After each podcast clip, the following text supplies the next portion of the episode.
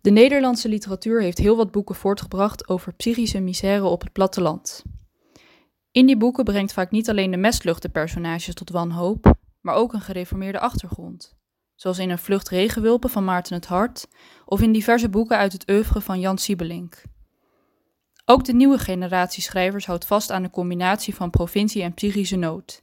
Zoals Lise Spit in Het Smelt en Marieke Lucas Reineveld in De Avond is Ongemak.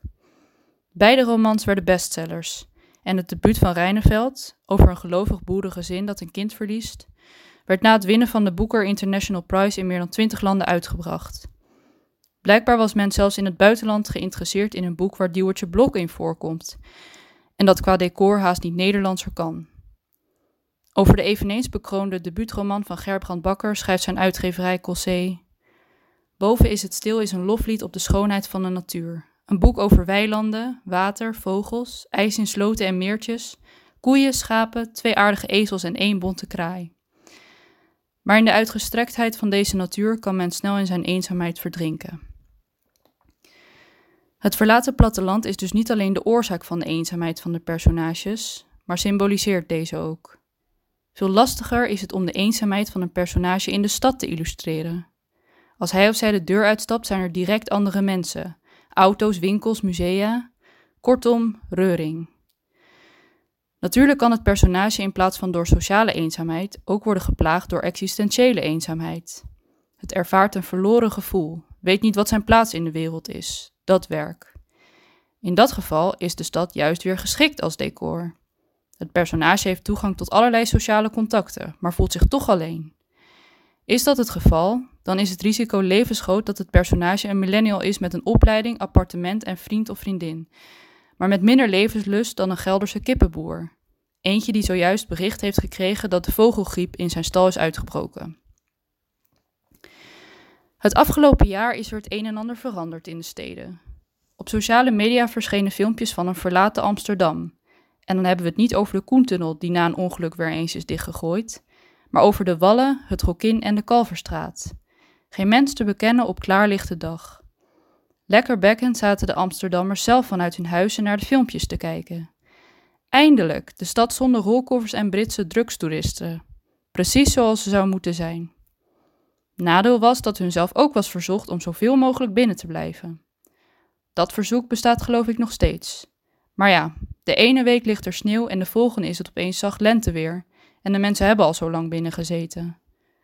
Het Vondelpark lijkt momenteel het meest op de luchtplaats van een gevangenis. Men mag er even uitgelaten worden, maar ondertussen lopen er agenten als bewakers rond om te zien of iedereen zich wel aan de regels houdt. Hoewel men steeds meer naar buiten komt, het zij om een rondje te wandelen of om te raven in het park, is het duidelijk dat een groot deel van de stadsbewoners wordt geconfronteerd met een probleem dat ze in de stad dachten te kunnen omzeilen: sociale eenzaamheid.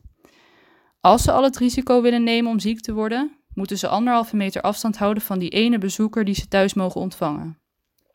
Musea, winkels en clubs zijn gesloten. Studenten volgen hun colleges al zoemend vanuit hun kamer. Het lijkt kortom wel een roman van Rijneveld, maar dan zonder de koeien. Nog eenzamer dus. De moderne stadsmens legt niet 1500 euro huur per maand neer om opgesloten te zitten in het veel te kleine tweekamerappartement waar hij al dat geld voor neertelt. Wat heeft hij daaraan als de avocado-show op de benedenverdieping is gesloten? Takeaway, dat is een concept dat hij ooit vooral van tankstations kende. Een plek waar de stedeling sowieso zelden maar iets te zoeken heeft. En al het weinige dat nog mag, moet, moet ook nog eens allemaal voor 9 uur s avonds gebeuren. Toen de avondklok op 23 januari inging, lieten de nieuwsuitzendingen beelden zien van de uitgestorven straten in Den Bosch, Utrecht en Rotterdam. Uiteraard was er geen enkele reporter die verslag deed vanaf een willekeurig knooppunt in Ruurlo of Nieuwe Pekela. Ja, ook daar was vast geen hond te bekennen. Maar daar kon je s'avonds altijd al een kanon afschieten. Overdag trouwens ook. De spertijd had vooral een bevreemdend effect in de steden. Of op wat daar nog van over was na alle avondklokrellen. Werd er voor de pandemie nogal eens geklaagd over de ongelijkheid tussen de provincie en de steden, Tegenwoordig kunnen we concluderen dat iedereen even ongelukkig is.